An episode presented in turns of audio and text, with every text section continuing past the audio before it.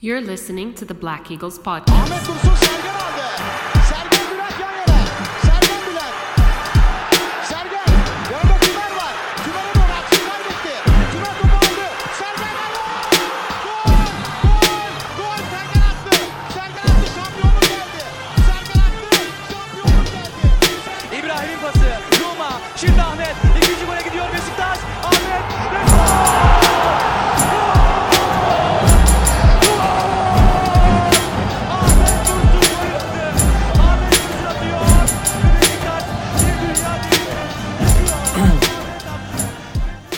Welcome back, everybody. Episode 215 of the Black Eagles podcast.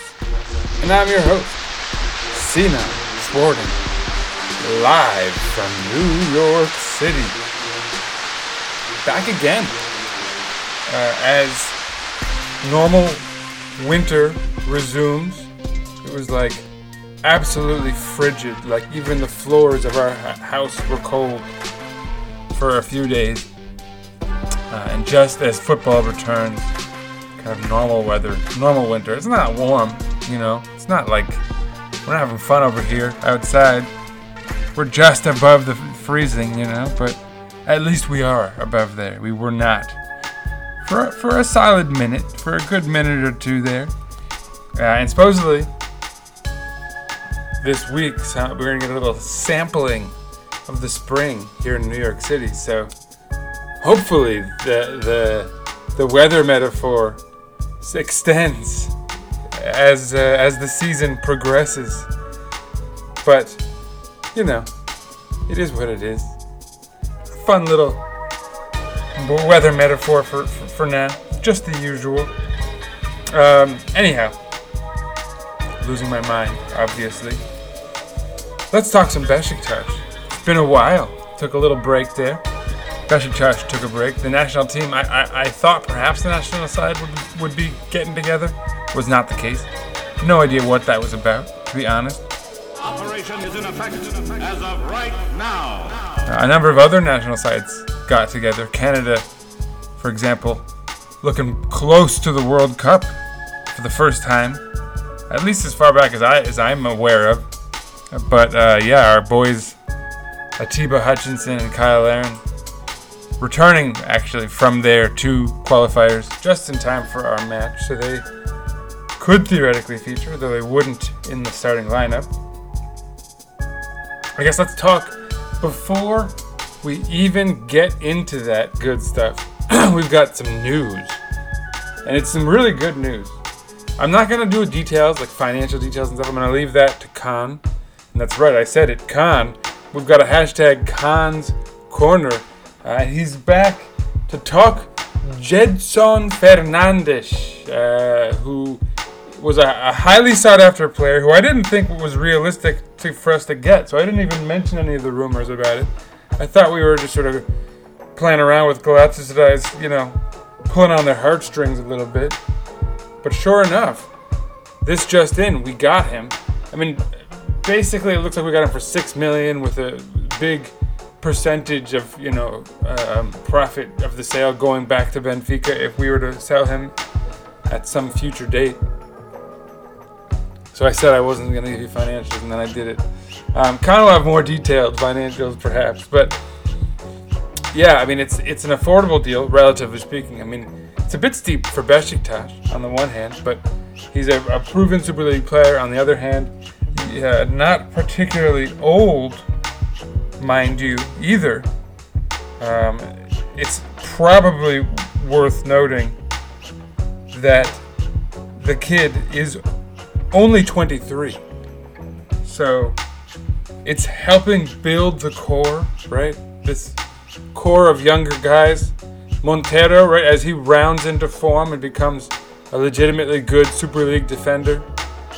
Uh, he becomes part of that core, right? We've got Ridvan, Ersin. They could be on their way out.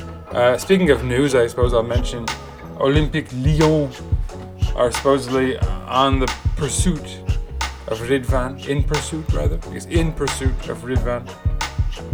A couple of other French sides potentially also coming in for him, but the only sort of you know, the one that's been recurrent now, and, and there are some numbers even tossed out was was Lyon, something like seven or eight mil. Well, I mean, we'll see how that how that goes. If if we have to sell him, it's not the end of the world. We do have Umut Meraş, who will return eventually. Um, I guess theoretically Fabrice N'Sakala could return as a backup beyond that, which is the role we could have used him in to begin with. That said, I wouldn't be surprised if we let him go and, and maybe looked for a Turkish backup for Umut Meraş just to not to free up our, our foreign slots. A valuable asset these days, a foreign slot.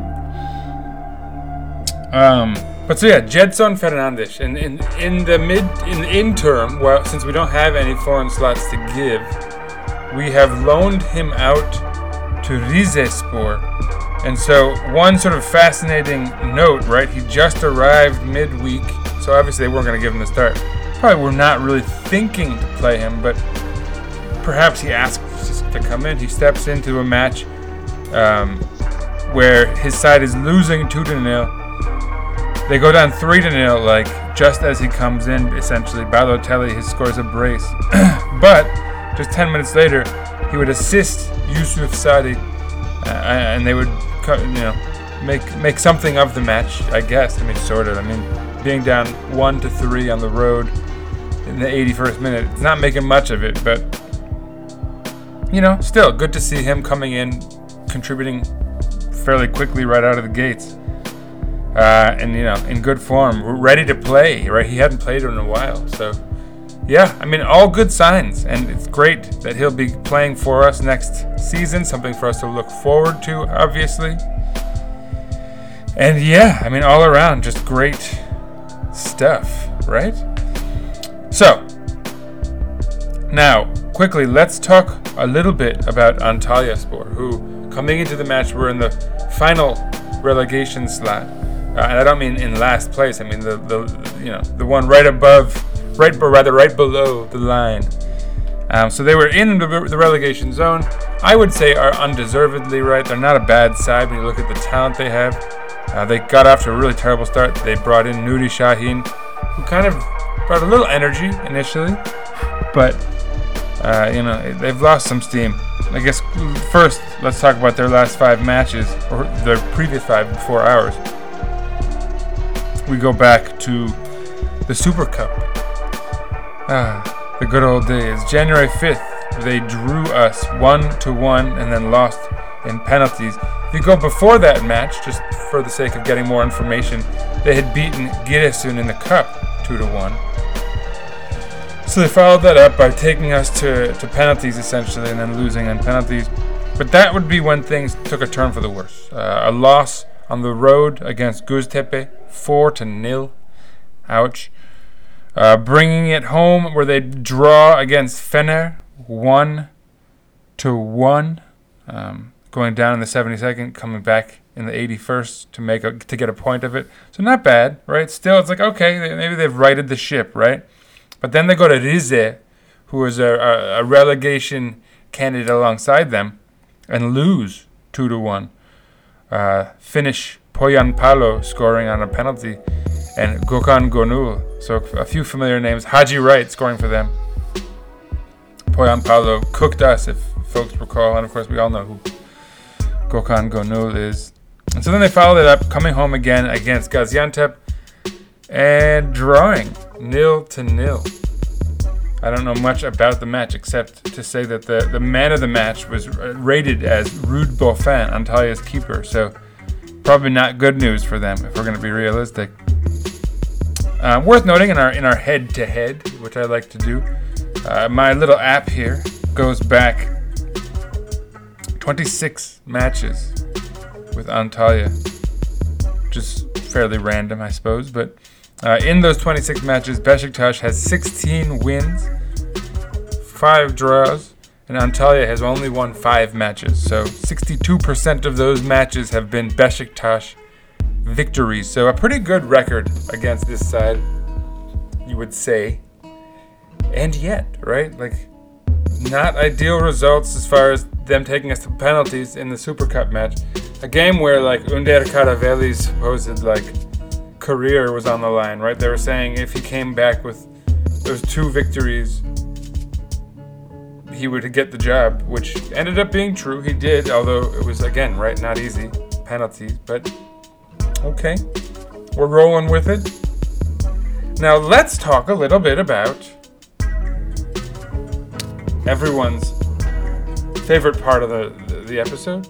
Uh, probably not not really accurate at all. Uh, but yeah, let's talk a little bit about lineups, right? I mean, it, this was actually this this is actually an interesting part of the episode because in, in this episode we we have an, a, a change up. Karaveli went for the three four. They're calling it a three four two one. You know, I don't know exactly how you you line that up. I think it might have been more of a three four one two.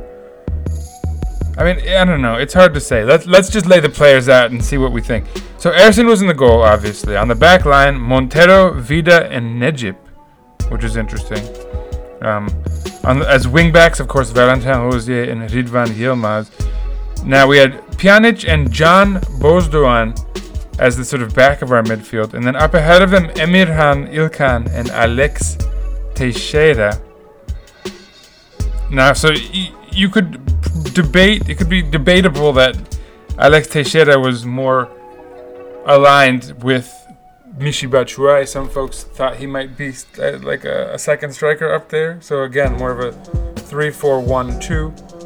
Uh, you know, my app listed as a three-four-two-one, with both of them supporting Batshuayi, uh, which leaves a, a big hole behind the striker um, between like Pjanic and Can Bozdoğan and the stri- uh, striker Michy Batshuayi if, if they're flaring out wide.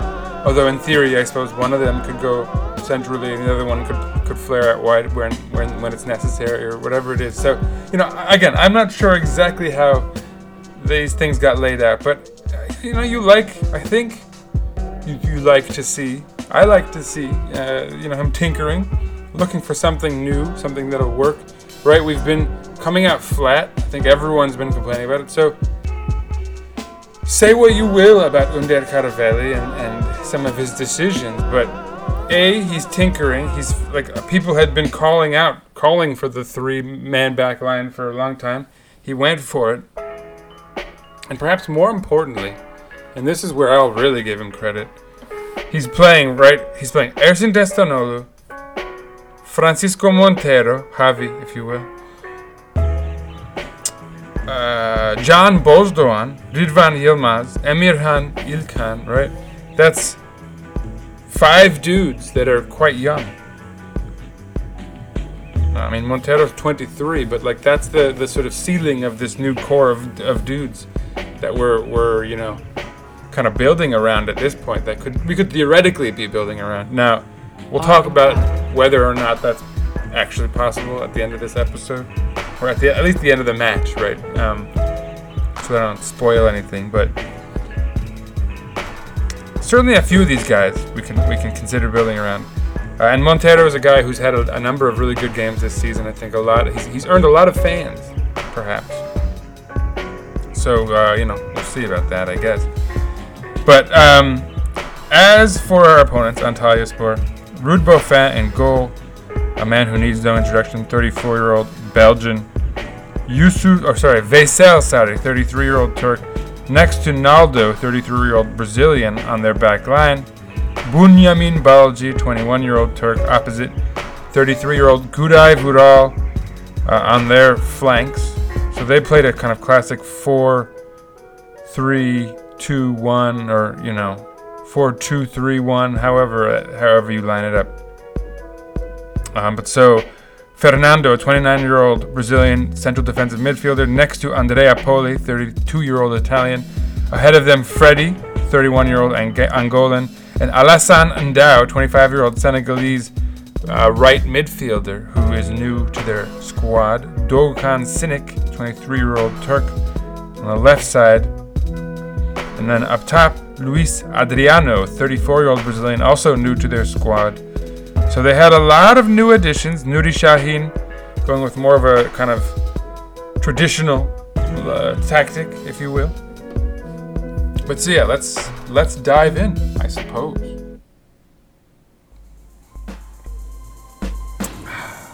Having a sip, sorry. so, first of all, it's important to note that the fans were fantastic. They came out in great numbers, which I hadn't seen in a long time. Alen Markaryan was there, which you also like to see, I suppose. Um, and yeah, just good volume, good uh, fans in general. Very critical of the coach. You know, I'm, I'm certainly not a uh, Önder Karaveli defender, though. Again, right? Like he mixed up the tactic. He gave folks the tactic they've been wanting with the three guys back, and on top of that, five young guys, right? Like so. I don't know, man. He's kind of checking off a lot of boxes, while obviously, you know, we're not performing to the extent that we'd, we'd like to be either. So there's criticism, no doubt, that, that needs to be sort of tossed his way. But how much of it? Well, I leave that to you to be the judge, listener. Um, let's see. Where do we begin? I guess we'll talk about the eighth minute, uh, where Batshuayi has a shot deflected and it almost goes in. It forces a, a diving fingertip save from Boffin. And on the ensuing corner kick, it finds Montero's head and he pings it off the crossbar. And we almost go ahead twice in the first eight minutes. Of course, that just never pans out. We never get that early goal somehow. We come close almost every match, but never quite get it. Um, 22nd minute, Domagoj Vida goes down. We don't know why. Luis Adriano, you know, maybe gives him a bit of an elbow to the head. It's not called anyway, so this could have been disastrous. Luis Adriano then dribbles it all the way up, stops to pass it into Ndao. Javi Montero cuts it out really well, getting back the only man, the last man back, saves the day. Uh, kind of cuts it out, and uh, Adriano kind of gets it again, and it finds its way to someone who takes a shot. I'm not sure exactly who. Ersin makes a pretty solid save, and so, you know, still nil to nil shots from distance. You know, it's uh, it's, uh, it's high. I'm not 100% certain it was going in. I think it was. And he gets up, diving, punches it. So yeah, you know, there's some action here for sure. Uh, it's worth noting that Ersin would do a really good job throughout this first half of coming out and cutting out attacks. Uh, and it's also worth noting that Domagoj Vida was terrible you know, as far as the three men back concept goes, uh, you know, you, with those wing backs, there's always the potential for them to be going forward and pushing forward.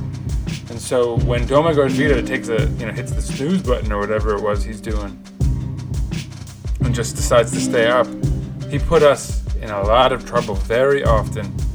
Uh, with that said, Ridvan and Rosier also struggled with the concept of, you know, going forward, but then making sure to come back, in, especially if they notice Domagoj Vida hitting the snooze button there. Someone has to come back and give some support. So there was a miscommunication. They struggled with the, this tactic with the three men back. Not what folks who, who've been clamoring for that would have hoped for. Uh, obviously, you can argue about whether or not this was like the ideal lineup for, for that tactic.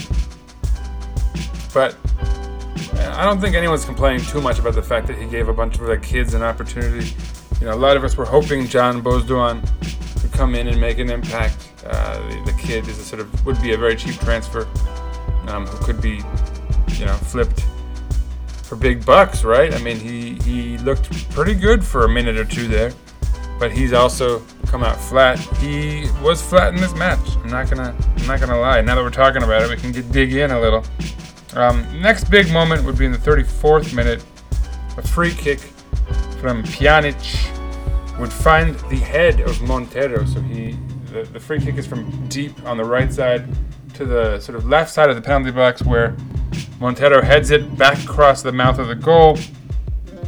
Looks perfect. Finds Vida's head. Somehow it misses. Turns out the somehow is that it pings off of the hand of our def- of a defender on their in their camp. Uh, like I, I don't understand this handball thing. You know, it's the type of scenario where we've gotten that called against us probably three or four times in much less precarious, you know, kind of quote unquote unnatural or versus natural hand positions scenarios. So I don't know how we always get screwed on this, and, and somehow whenever it's 50-50 the other way, and I'm not, and I don't even know if this was 50-50. This one seemed like 70-30. It should have been a handball.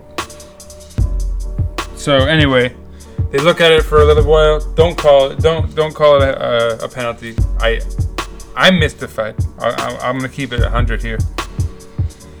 That one looked like a very clear handball. But anyway, um, that would be it as far as the half goes. As far as like major opportunities, major sort of highlights. Again, Ersin flying out and doing a good job of clearing the ball a number of times.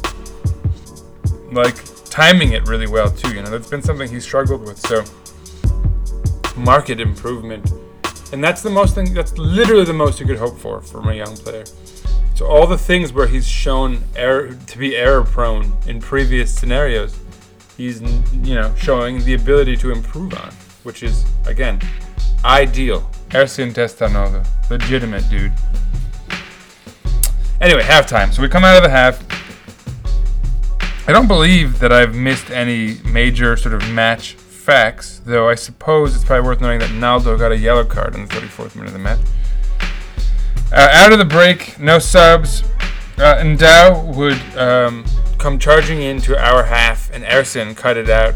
Cut, would cut it out, um, diving out, making a big save, saving us yet again. Uh, this one notable because you know he actually made it as far as the, the, box, basically, you know, inches away from taking it, from getting a shot in. Uh, Luis Adriano would get a yellow card a minute later. 53rd minute, Luis Adriano would score, though, because he was like a yard and a half or two yards offside. So, no, no one's shocked in this scenario that it's called offside. 63rd minute, some subs. And, you know, again, good timing for subs, I think. Pretty good subs for that matter. Rachid Ghezzal on for Emirhan İlkhan. Kyle Larin on for Can Bozdoğan. Now, I thought this was us switching to, to like the 4 4 2 or 4, you know, whatever it is that we're, we, we typically play with, you know, with uh, Ghezzal and Larin on the wings, right? Can and Emirhan, Emirhan out, so Alex Teixeira's in. So you know, I don't know, maybe the four two three one, whatever you know, whatever that typical thing is where we have Alex in up front, whatever. Um, but good subs, right? Like nobody's complaining about seeing Rachid Ghezzal come on and Kyle Larin. You know, he's theoretically there's not really another option, for 100% honest. Uh, he's scored a bunch, right? Historically, I mean, we've all, I think, been feeling that he's having a bit of an off year relative to last season. Although I think we also all felt that last season was like way more than he we should have reasonably expected from him. So perhaps this is the. But so fine, whatever. Uh, right after Rachid Ghezzal comes on, he gets a yellow card. Weird. 68th minute. Houssam Ghacha comes on for Luis Adriano. Gökdeniz Bayraktar, a name that should scare us. He's troubled us in the past. Comes on for Doğukan Sinik. Kyle Larin gets the ball on a perfectly weighted long ball. I think it was from Pjanic. Drops into his pad. And then he tries. I, I think he tried to um, like lob the keeper, but from like the outside of the penalty box, the keeper wasn't rushing out, so it was a bad decision at the very least. If that's what he was trying to do, uh, maybe he just skied it. Just bad, just a terrible shot, which yeah, is. But so that would be what looked like a big opportunity gone right after he comes into the match. Might have been Ghezzal who put him on. Um, what's next? Oh yeah, uh, Josef De Souza would come onto the pitch for Alex Teixeira. So we're going a little defensive here because they, they, to be fair, they're they're still attacking. That's honestly why I thought we did we didn't switch away from the three back scenario until the Ghezzal and Larin sub because similarly, Ersin was coming out and like cutting out big opportunities for them and making you know good defensive sweeper keeper moves for us. So I didn't think that the, the change had been made, but you know, my, my Scottish twins, I'll trust them. They said that we actually switched to that t- tactic at the half. Excuse me. And so, you know, before even putting in the proper personnel, we're trying to revert.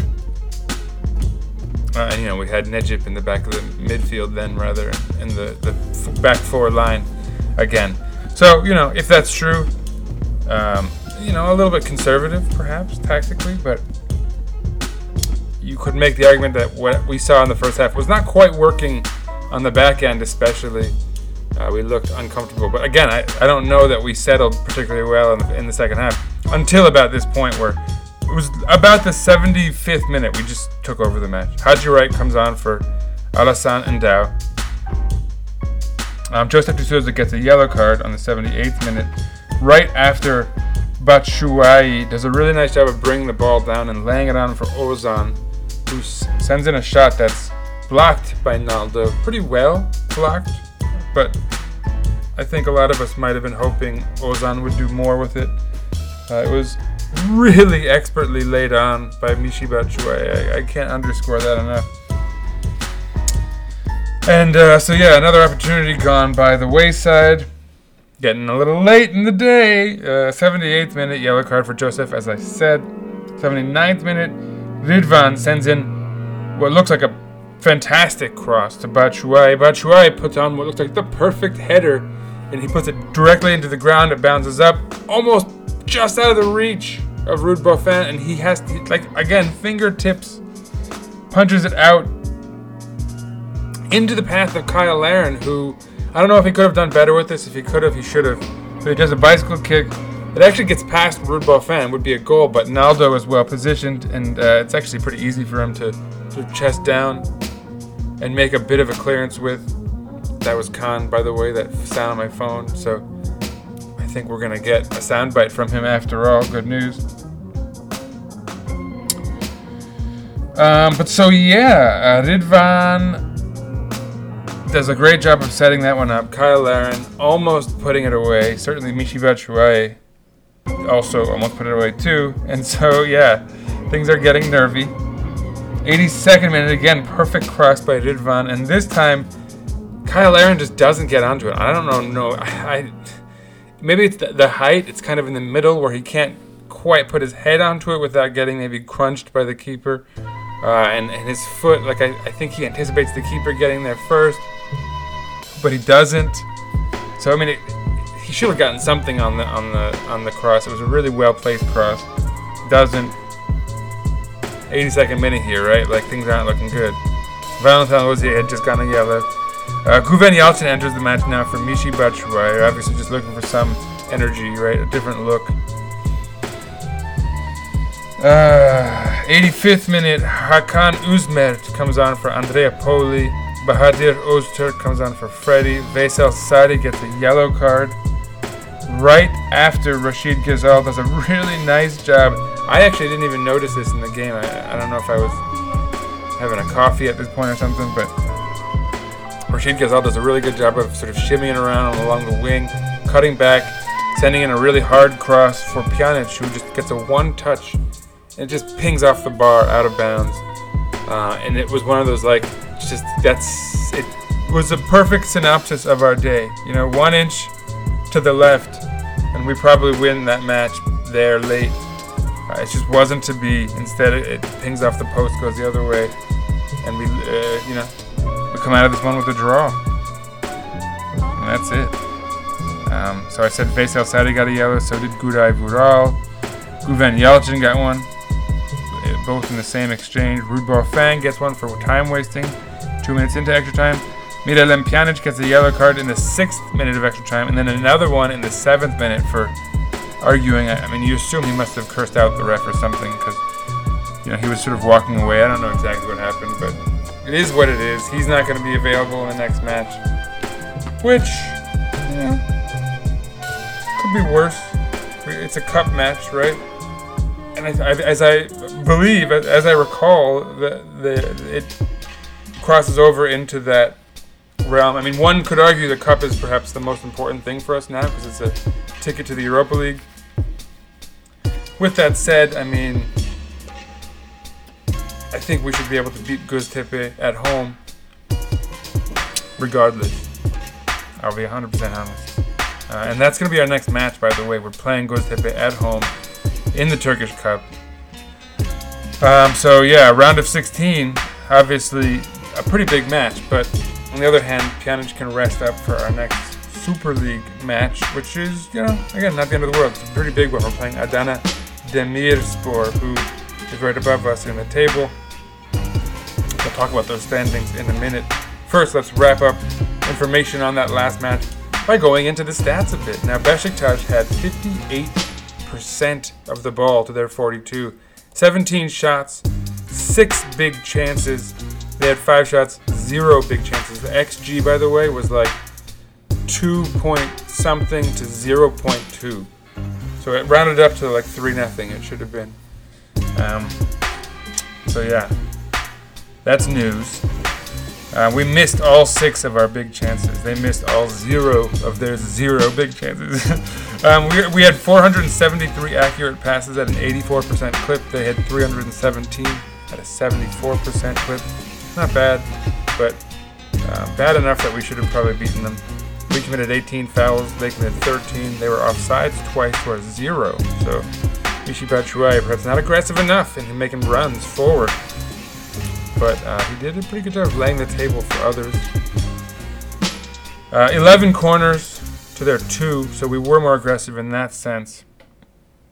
Six shots off target, they had two shots off target. We had four shots on target, they had two shots on target. We had seven shots blocked by defenders, so, ugh, gross, not ideal. Let's talk about players, and I'll quickly just go through the the guys from the best down, um, all just above 7.0, right? So like the uh, the good players from this match, and the highest rated player is definitely my man of the match, Javi Francisco Montero. Second best player is probably the guy who could have gotten it, be Ersin Destanoğlu, the only other guy I think for that matter. From there, it's Fernando, their central defensive midfielder. Then it's Domagoj Vida, who I, you know, they don't account for his mental lapses throughout the match. Then it's Ruud Boffin, who made quite a few saves. Then it's Ridvan Yilmaz, who had a great number of pinpoint crosses that should, one of them at least, should have been put away. Then it's Güray Vural, Necip Uysal, which is interesting. He would, he would, of course, be taken out. Uh, Veysel Sarı would be next. Naldo, Miralem Pjanic, who, yeah, I mean, he, he had some decent plays on the ball. That last shot, if it would gone in, would have been nice. Then Josef de Souza, who played fairly limited minutes, so that's interesting. Then Valentin Rosier. You know, Rosier and Ridvan started out poor when they were the, the wing, wing back roles, but they got it together for sure by the end of the match. Then Bünyamin Balcı right above the line, and Andrea Poli at, at the vet, at the very line at a seven, right beneath Fredy with a 6.99. Michy Batshuayi not quite making the cut. Yeah, certainly not his finest match. Um, let's talk about Javi Montero's stats, because yeah, I mean, man of the match, and let's talk about perhaps why. First of all, 79 for 91 with his passes at an 87% rate. One key pass, in fact. Don't recall that, but so eh, interesting. He missed a big chance. It was his header, which hit the woodwork. We all recall that. He had 109 touches. Wow, omnipresent. Quite a big match for him in that regard. Um, accurate long balls, four of seven. Not bad, right? Eight recoveries, so he came back and did well. Um, especially, I think, when we're playing three back, he was the one dude who, who seemed committed to the concept of um, being back when we needed him to be. He had four clearances, he had a block. Yeah, I mean, all around it's a fantastic game. I mentioned he had the key stop where he was the one man who got back and cut out their their only real dangerous play of the first half. So good stuff from him. Fantastic stuff from him, even. Uh, two saves, both of his shots faced. And that doesn't speak to where he was really fantastic, and that was as a defender. Uh, we have the uh, the sirens coming in just in time to ring in Hashtag Kaan's Corner. the fire department is ringing him in. Hey everyone, Kaan here. It's been a long time. Um, a couple things to talk about. Of course, just uh, the Antalya game. Bit of a the tell the, the yeah kind of the story of our season. Didn't play horrible, I thought. I know Sinan didn't like the way we played, but first half, I thought Antalya looked really good uh, with their new players. Fernando and uh, Luis Adriano and a couple of others uh, are a couple of other interesting signings that immediately um, made their presence felt. And uh, for a while there, I really felt like they were giving us uh, football lessons. But uh, I think it changed in the last 20 minutes, especially when we made subs, when we took off Can, when we took off Necip, uh, when we took off Emirhan, um, when Rachid Ghezzal came on, of course, Olosan came on, a couple of more experienced players than Can and, and Emirhan, of course, and then Necip uh, subbed off for Josef. Of course, big difference in quality there too. And in the last 20 minutes, I think we should have won. Um, there were two penalty situations. Um, the first one I wasn't entirely sure about. I did definitely think that he made a movement, a conscientious movement for the ball, but at first glance, I thought it hit his arm, um, his elbow. Sorry, uh, no, no, his, his shoulder. I actually initially thought that he like went up with his shoulder to like dab at it, but then in the replay, from a certain angle, it looked like it was his elbow. I'm going to give the VAR official the benefit of the doubt here because they did check, and uh, if they decided not to call the referee over, then either it didn't hit his elbow or there was a foul uh, in their interpretation um, before. Um, but the second one, uh, which was right at the end, just after uh, Batshuayi got subbed off and Güven Yalçın came on, we had a corner. And Guven basically heads it in the goal. And it, it hits an Antalyaspor player's arm. And that literally prevents the goal whether that's conscientious or not, that is always a penalty according to the rules, even if it's not, uh, if it's not a, uh, yeah, uh, on purpose. It doesn't matter anymore according to the new rules. If you block a shot that's going toward goal, it's an automatic penalty and a yellow card. Now, the difference here in the discrepancy to the referee is that if he thinks it's a deliberate handball, then he has to give a red card. But if he thinks it's an un, not a deliberate uh, handball, then it's just a yellow. But it's always a penalty. I don't get why there wasn't a VAR check here. Like it didn't look like the like VAR was talking to the ref. Um, this should have always, always, always been a penalty. It's completely unacceptable that this wasn't given. But yeah, like I said, it's it's the story of our season. Um, they don't like giving us uh, anything this season.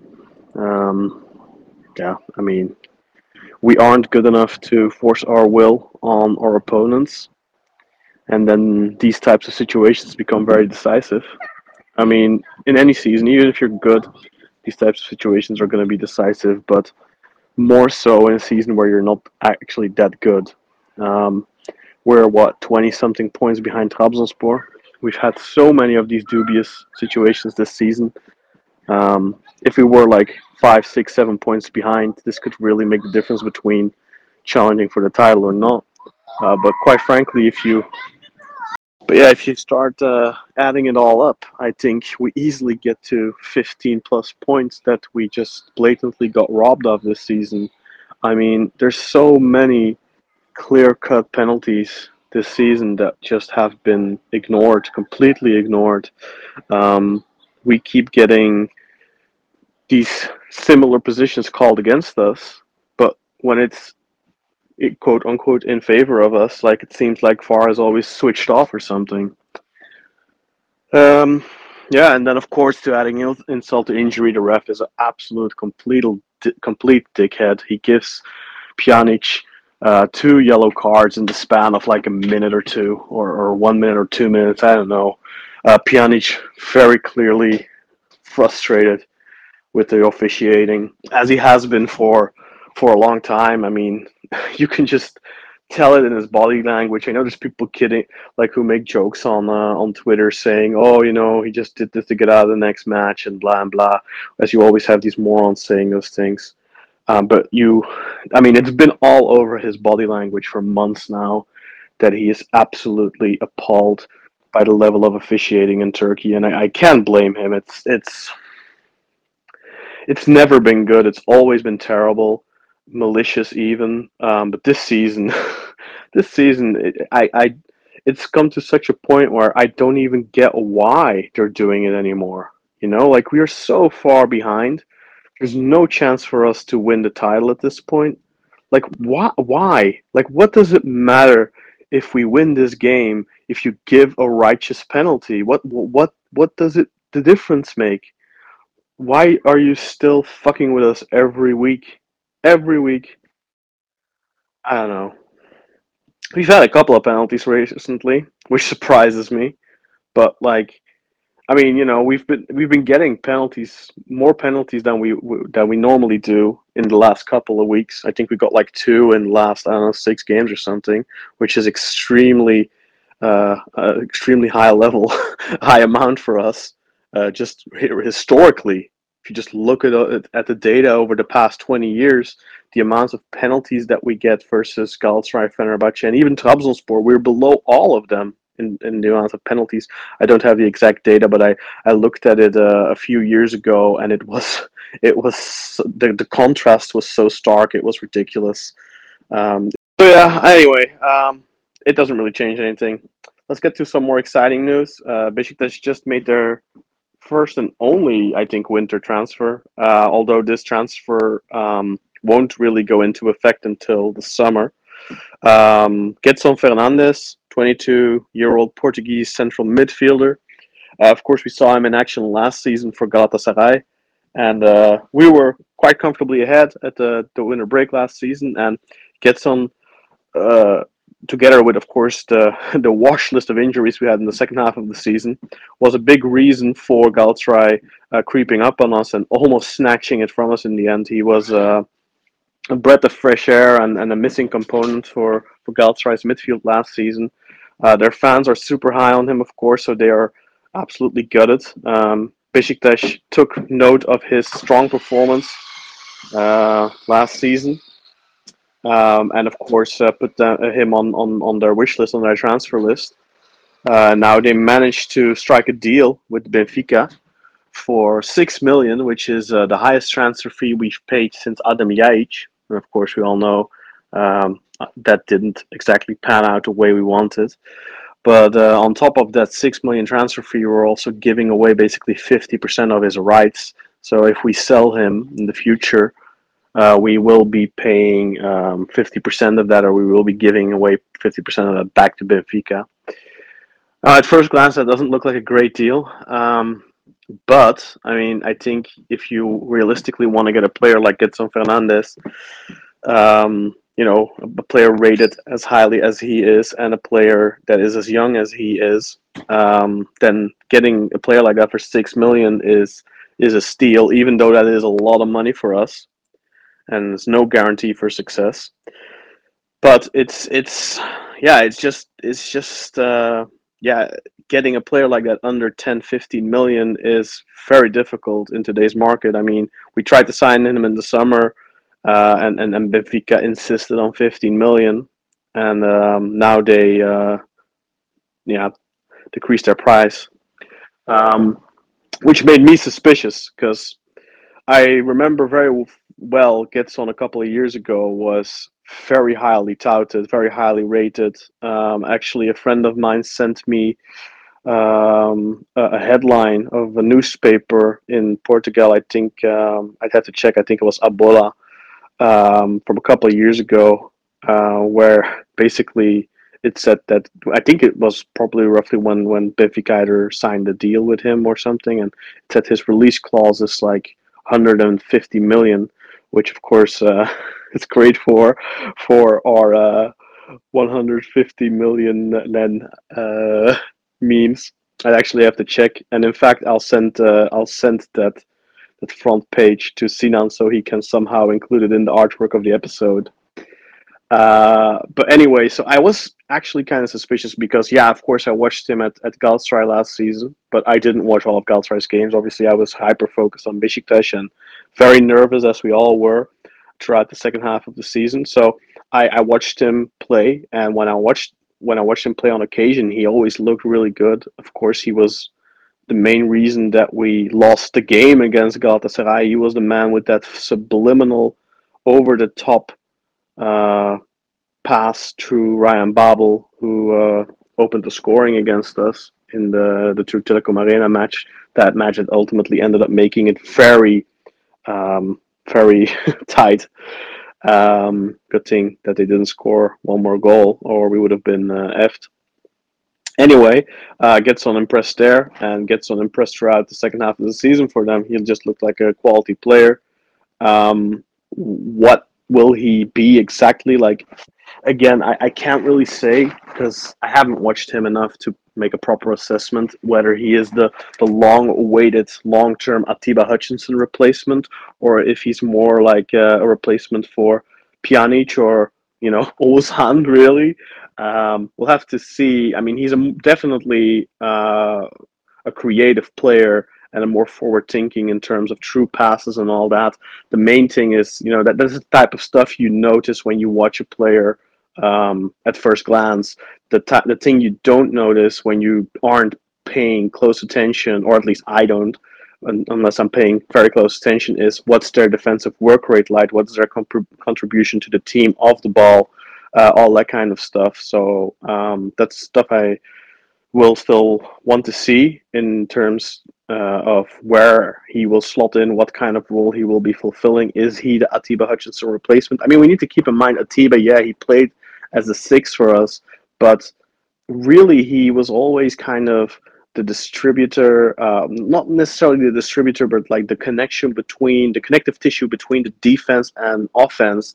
And he did play like people early on in their early years always said, oh, you know, Atiba just plays a lot of lateral passes, and that is why he has such a high passing percentage. But that isn't true. Atiba actually plays a lot of forward passes, is very involved in uh, in attacks and in building up attacks, and that's also I think why in the last couple of years his productivity has shot up a lot because he started off as a way more defensive player for us. I mean, hell, he played a lot of games for us at right back in his first season, but uh, and then he kind of got slotted into that central defensive midfielder role uh, together with Veli. And then um, once Şenol Güneş took over, he kind of took that role upon himself. He became the number six, and Ozan became the eight next to him, of course, and then Sosa the floating ten. Um, but he has played many different roles over the years. So the question is, if you want to say, okay, Gedson, is he a long-term Atiba replacement? Yeah, he can be, but that all depends on what what role of Atiba you see, because Atiba in the last couple of years has been more an eight than a six, whereas in you know in, in let's say the last three four years, I would say he's been more an eight than a six, whereas in the years before that he was definitely more the six. So it kind of depends uh, in what role he will be replacing Atiba. But I do think he is ultimately seen as the successor to Atiba Hutchinson. Although, of course, that does not mean for me that Atiba needs to hang up his boots because, you know, I, I want to see the legend um, complete a 10th season at Besiktas. But that's all besides the point. Um, now, the thing where I had my high, my doubts, my hesitation is, look, this guy was so highly rated. He was named when Jose Mourinho was at, at Tottenham, they were naming Gedson as one of his transfer targets, and he has been one of those players that has been floated around in, the, you know, joining Premier League teams and all that. But his career has declined in recent years. For some reason, Benfica have been unwilling to use him, and I thought that was very suspicious and concerning because why would such a supposedly hyper talented player that potentially has a very high um, future sale fee, why would he? Um, why why would they be willing? Why would they be so desperate to offload him now? Um, so yeah, that's that's something that concerned me a lot, and I talked to someone about that, uh, to a friend of mine from uh, a journalist from o- o- Ojogo, um, and she told me that uh, well, actually, the the reason that Benfica are so desperate to offload him is because there's an issue with his agent. And first thing I thought, oh, okay, so he has a difficult agent. That's great, but no, turns out that uh, that Benfica and this agent were kind of uh, doing some shady business. Um, and I've heard this this kind of stuff happens more often than you think. Uh, there's a story on um, um, on on De Vrij from uh, when he was at Lazio. Uh, now he's at Inter, of course. There's a very nasty story about him and how his agent basically scammed him. So basically, what happened there, and also here with Gedson, is the agent represented Gedson, but also represented Benfica without the player knowing. Um, and that basically means that this agent um, pockets a lot of money, uh, basically steals money from the player in order to make sure that he signs for a specific team. So, what does that mean? He shields other offers from the player, for example. Like, let's say that Porto are also interested in Gedson. Like he'll he, he either won't bring the offer to the player or he'll misrepresent the offer just to make sure that he can stall the player at the club that he wants because he gets a bigger cut from that club. So obviously, after Gedson found out about this, he broke with this uh, this agent. He fired him. But obviously, you know, Benfica have to act like they don't know what the hell is going on because if they admit to this, then they are uh, liable. Um, but yeah, so anyway, that's basically where the, the, the, the, break happened between the club and the player there. And uh, I was very concerned that to get someone just a troublemaker or maybe you know a difficult uh, Portuguese player like we've seen so many in the past, like Manuel Fernandes and Ricardo Quaresma, of course. But actually, uh, my friend told me that he's a really nice guy and with his head on a, a, good head on his shoulders. So let's hope he works out and uh, that he can leave this nasty little bit of history behind him and that he can flourish in the coming years. He's uh, signed a four plus one year deal, so um, we can potentially uh, enjoy him for many years to come. And uh, yeah, I don't have much more to say about it because uh, I'm not an expert on the player, and we'll have to wait and see how he performs for us. He was good at Galatasaray last season for six months. Let's hope he's good for us for the coming five years.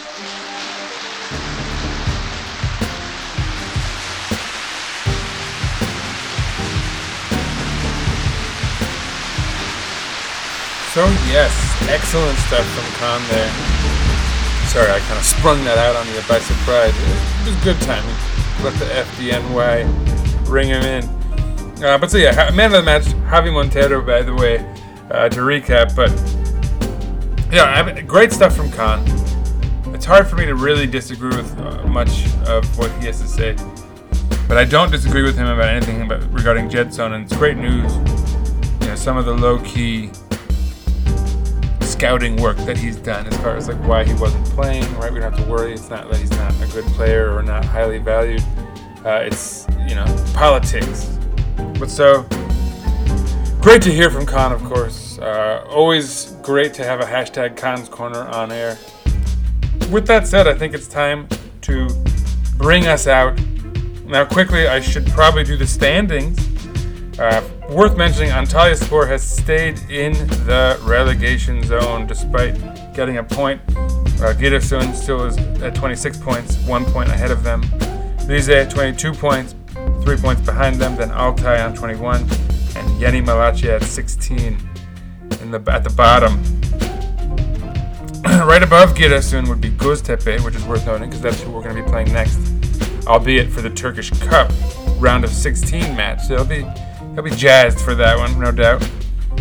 And right above them, level on 27 points, Kasim Pasha.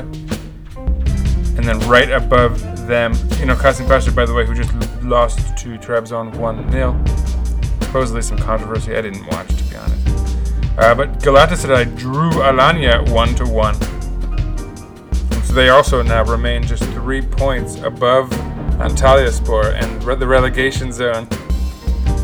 Uh, not far above them, uh, in seventh place, is Besiktas with 37 points. Uh, we're only one point above Hatay, two points above Gaziantep, and they actually they actually have a game in hand. They could theoretically pass us, and we'd be in eighth, which would be somewhat tragic. Level on points with us, but with a goal differential advantage is Fener. They also have 37 points. Başakşehir also has 37, though they have a game in hand. Uh, the Konya match, right? That was uh, postponed after the passing of Çalhanoğlu. But anyway, moving on. Um, above that 37 point group, trio, if you will, that we're in, is fourth place, Alanya Spor. They have 39 points. Then third place, Adana Demirspor, who I kind of alluded to earlier, had a big one to three victory. Mario Balotelli on the on the road there, or three to one, I guess they, they were at home. Um, so yeah, Adana Demir still turning heads in third place now. Uh, up above them is Konyaspor with 48 points, game in hand. All right, still have that game in hand. They they beat Giresun last uh, on February 4th, so they're keeping pace. Uh, just nine points back of, on, on Trabzonspor. And again, it could be six with that game in hand against Başakşehir. Uh, and if that's true, then they'd have 52 points. Sorry, 51 points rather, and they'd be yeah just six points behind Trabzon at 57. So yeah, Trabzon is is certainly still running away with this thing. Uh, 17 points ahead of third place. Adana Demir for 20 points ahead of Başakşehir, Fenerbahçe, and Beşiktaş. So, yikes, right? We're not catching them, but who knows who we might catch. Ideally, maybe even third place, but uh, you know, lock up that Conference League. Second place, not entirely out of the realm of possibility. We are only 11 points back, but that could be 14. Remember that uh, Konya has that game in hand. if that were to be true, I think we could pretty much assume that we're not really in competition for second place. So, whatever. Um, Conference League or bust. But again, right? Uh, the, a strong showing in the Turkish Cup, and we could be in the Europa League, and that would be ideal, regardless. So let's hope for that. And that leads to our upcoming match against Göztepe. Huge match, right?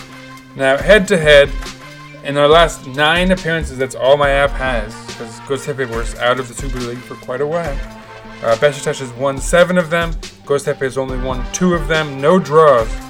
This is going to result in three points one way or another. And of course, this is the round of 16 in the Turkish Cup, so that's definitely true regardless. Even if it did end in a draw, then it would go to extra time and penalties. But yeah, seven wins. 78% of all of our matches against Göztepe has resulted in a Beşiktaş win. So a great track record for us. Folks will recall uh, a pretty important victory against them on May 15th, 2021. Uh, a Rashid Ghazal penalty sealing that victory for us and sealing a title. So let's hope for more good news against Göztepe in do or die huge matches. Certainly, again, the track record is there for us. And let's hope we can keep that run going. Um, yeah, like I said, as far as Göztepe goes, you know, not a great season for them. They're in 15th place, right? Just two spots above the relegation zone, just two points above Antalyaspor. They have 27, Antalya has 25. All right, just one point behind Galatasaray. On the other hand, that's a silver lining, right? They probably never thought they'd be only a point behind Galatasaray, 24 matches into the season. Although they also didn't think that that would be where they would be. So whatever. Uh, anyway, that's all I gotta say for this match. Follow us on uh, Twitter at Eagles underscore podcast. Follow us on Instagram, Black Eagles Podcast, one word. Follow Kaan, our hashtag Kaan's Corner star, if you will, at Razzerian, R A Z Z E R I A N. Follow myself at Sir underscore right underscore a lot. And of course, we will be back. Stay tuned. Post Göztepe. And needless to say, let's go Beşiktaş! Woo! Yeah! Let's do it. Lots of seasons still to be played. 14 matches.